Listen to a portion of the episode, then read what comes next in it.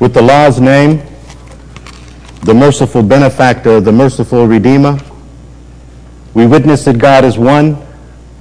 We witness that Prophet Muhammad sallallahu wasallam is the messenger of Allah. Bismillahir Rahmanir Rahim. أشهد أن لا إله إلا الله وحده لا شريك له أشهد أن محمدا وعبده ورسوله Praise be to Allah. We thank Him for His mercy, His blessings on us and on the humanity.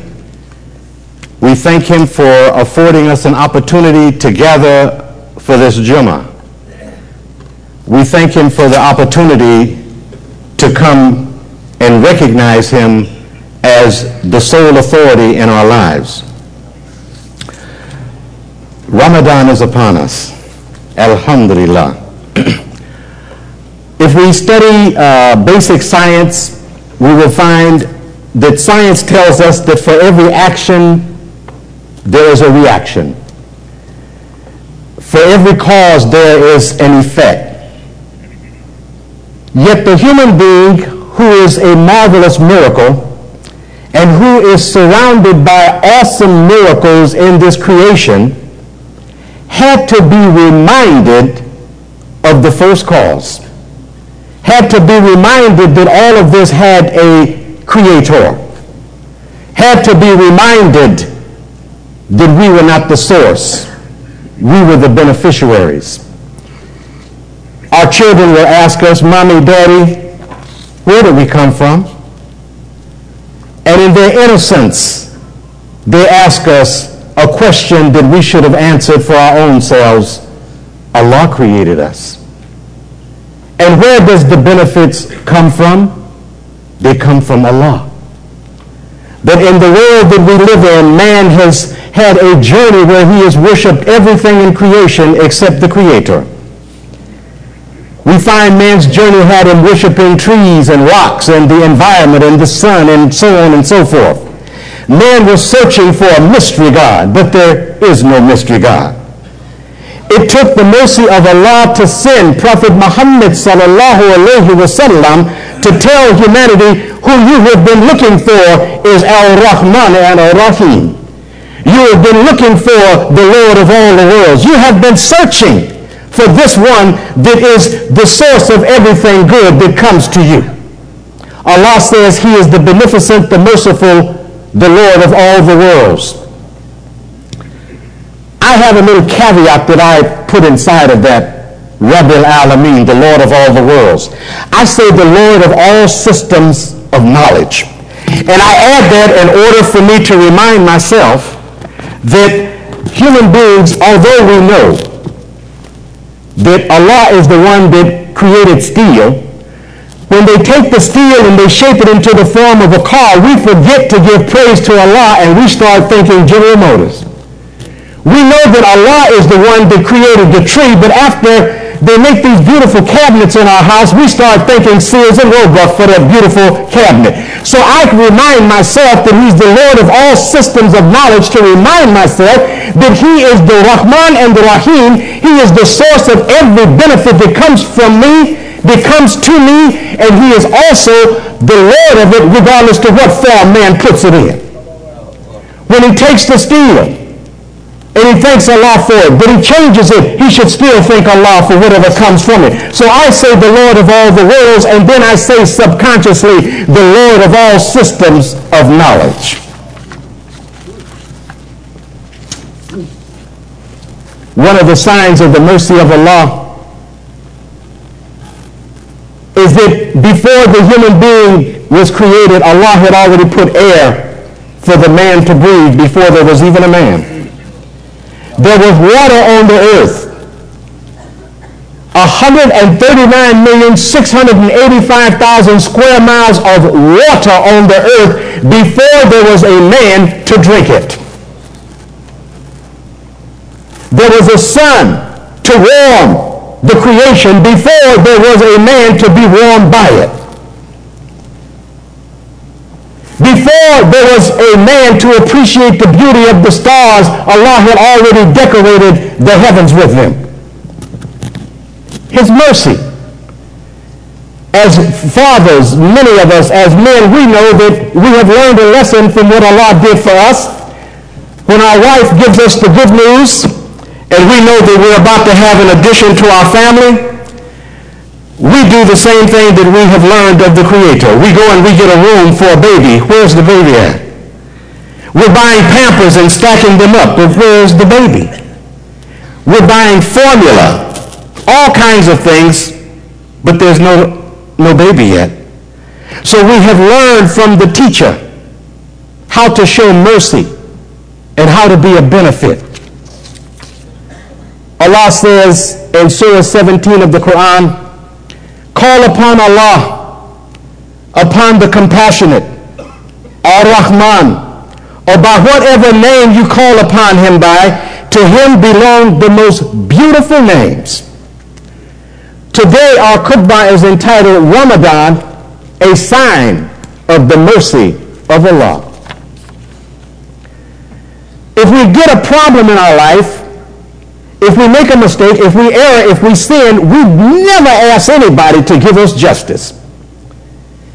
If we commit a sin or a crime, we don't ask Allah, can you please give me justice? We ask for mercy. We ask Allah to be merciful to us. And Allah says he is the most merciful of those who show mercy because if I do something against another person and I go to them and ask them to forgive me, frequently I will hear them say, I forgive you, but I'm not going to forget what you did. Well, that's just half of what I'm asking you for. But Allah, when he forgives, he says that he uses a concept that we have called gabara, the forgiver. And gabara means that he is, or Ghafur, pardon me, means that he has treated us as though we never did it. Al-Ghafara, he treats us like we never did it. In spite of what we did. In spite of the fact that we did things that were displeasing, he still woke us up this morning. Imagine if every time we told a lie, Allah caused our heart to stop beating. Imagine if every time we committed a sin, Allah said, that's it for you. So each morning we wake up as though we have a constitutional right to wake up in the morning. We act like it's legislated somewhere. I'm going to sleep tonight and I'm guaranteed to wake up in the morning because I have a constitutional right. It is the mercy of Allah that wakes us in the morning. We act like sometimes after we have committed a sin or done something wrong, in our arrogance, we act like we have a right for Allah to keep making our heart beat. It is His mercy. He says, if I gave everyone on this planet what they deserve for what they did, no human being would be left on the face of the earth. Why am I still here? It's because of His mercy, in spite of. We're supposed to show each other mercy. I should be merciful to my brother, to my sister. I should treat you the way I want my Lord to treat me. It shouldn't be an unequal relationship where I am not giving you mercy, but I'm begging him to be merciful to me. We should show mercy to each other. There should be mercy in the home. But in order to be merciful, you have to have some practice at it. And the good place to start practicing is in your house. Be merciful to your wife, husband. Can come around the brothers, you can come around the men, and we can see you being merciful. But how are you in your house to your wife? We have it on good authority. Allah says that of Prophet Muhammad, sallallahu alaihi wasallam, he was the best man to his wife. The best. So when you practice mercy, and I see you being merciful in the masjid, my wondering mind asks me, I wonder if he's like our Rasulullah. Is he merciful in his house? Are we merciful to our children? There is a relationship between children and parents and vice versa. And there's supposed to be love and mercy. Allah says in Surah 30 of the Quran in the 12th ayah, he says, among his signs is that he created you from, uh, created from you your spouses in order that you may dwell together in peace and tranquility. And he made between you love and mercy. We shouldn't be a walking dichotomy. The society is dealing with families that have been inverted, families that have been turned upside down. Disconnect, they call it. There's a surah in the Quran, and if you bear with me, it's called Surah al-Safat. And we take it that it means to line up, like we're lining up for prayer. But I see something else in this. I also look at the safat that it doesn't simply mean that you line up in a straight line because it says those who line themselves in rank are therefore strong and repelling evil. And I have seen, since I work for the Department of Corrections, people lined up and they weren't repelling evil. It was called a lineup and it was a bunch of criminals and they weren't repelling evil. So I know just lining up is not going to do it. I know there has to be something else working here. So when we say safat, I don't think it's talking about the horizontal alignment. It's talking about the perpendicular. It means that I am safat when I'm thinking what God wants me to think. I have a Quranic matrix. When I see things in the world, it reminds me of an ayat out of the Quran. I'm not quoting what CNN said. When I see something happen in the world, I don't think about what the philosopher said. It reminds me of an ayat. Oh, Allah said this. Oh, Allah said that. So I have the Quranic matrix. And then from there, my heart is aligned with what Allah said. And my hands are doing what Allah said. And my mouth is speaking what Allah said. And my feet are going, now I am safat. Now I am aligned. Now once I am aligned vertically, then I can go horizontally and establish. So we say, Assalamu alaikum wa rahmatullah. Assalamu alaikum wa rahmatullah. Alaikum on you is the responsibility to establish the peace. So I think that the family needs to be realigned. Where we explain to our children that Allah is the source. He is the benefit that comes to us. And that we struggle as parents and as adults, but we do it with that which Allah has provided for us. Ramadan is coming. Allah says, I will continue to bless my servant as long as he continues to help his brother. We forget about that. There's a story that was told. It says a man took a young boy and he told him, he said, there are two things fighting inside of you. One is good and one is not so good. And the young man said, which one wins? He said, the one you feed. The one you feed. When Allah says in Surah Al-Baqarah, ayat 183, يَا أَيُّهَا الَّذِينَ آمَنُوا كُتِبَ عَلَيْكُمَ الصِّيَامُ كَمَا كُتِبَ عَلَى الَّذِينَ مِنْ قَبْلِكُمْ لَعَلَيْكُمْ تَتَّقُونَ He is telling us to abstain. Fasting means to abstain whatever we feed is going to grow. So this little story reminded me that if I want my uh, disbelief to die, I should starve it to death. If I want envy and jealousy to die, I should starve it to death. If I want backbiting and bickering to die, I should starve it. I should not feed it. I should not give it the energy in order for it to keep on going. What should I feed? I should feed my charity. I should increase my zakat. I should feed my salat. I should increase my prayer. I should feed my brotherhood. I should feed my iman. I should feed those things that I want to live so that they embody me and I am representative of them. So fasting is for those who want to have taqtikum, who want to reach taqwa. Allah subhanahu wa ta'ala has told us that this is a remedy for us. And I like the fact that he didn't make us exclusive. He didn't say Muslims fasting is for you and you alone. He said fasting is prescribed for you as it was prescribed to those before you. So we know that our brothers in Christianity and Judaism, they were given the same recipe, the same prescription, because it is a common human problem that resurfaces periodically, and Allah has given us this remedy for it. Ramadan is a great sign of the mercy of Allah. I can go 11 months of the year. You can go 11 months of the year. And you can think you're all right. We start off after Ramadan, we start off pretty good. We're making all our prayers, everything is going fine. But about 11 months later, we are in a mind tweak. We're giving ourselves excuses for why we didn't make the prayer. Oh, we can combine them. That's, well, I can combine, I can do it later. I can make it up later. And eventually we have rationalized ourselves out of the Sirat al-Mustaqim. So Allah in His mercy has given us Ramadan as a repair system. A holistic repair system. But I would like to remind you and remind myself that Ramadan should be systemic. Every part of us should be participating in this fast. Please, this year, don't let your eyes be fasting, but your mouth isn't. Don't let your head be fasting, but your heart isn't. The entire system should be involved in this fast. Our hands should be fasting. Our mouth should be fasting. Our eyes should be fasting. Everything in this community of self should be fasting and participating. Least we are breaking the fast. And we can't get the benefit. So let it be a whole system fast. Or as they say, a holistic fast. And then, inshallah, we will get the benefit of the mercy that Allah has put in this month. أقول قولي هذا واستغفر الله لي ولكم.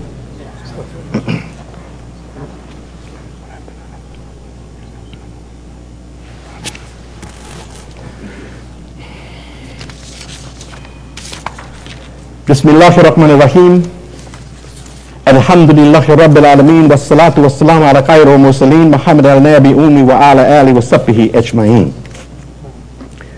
Dear brothers and sisters in Islam,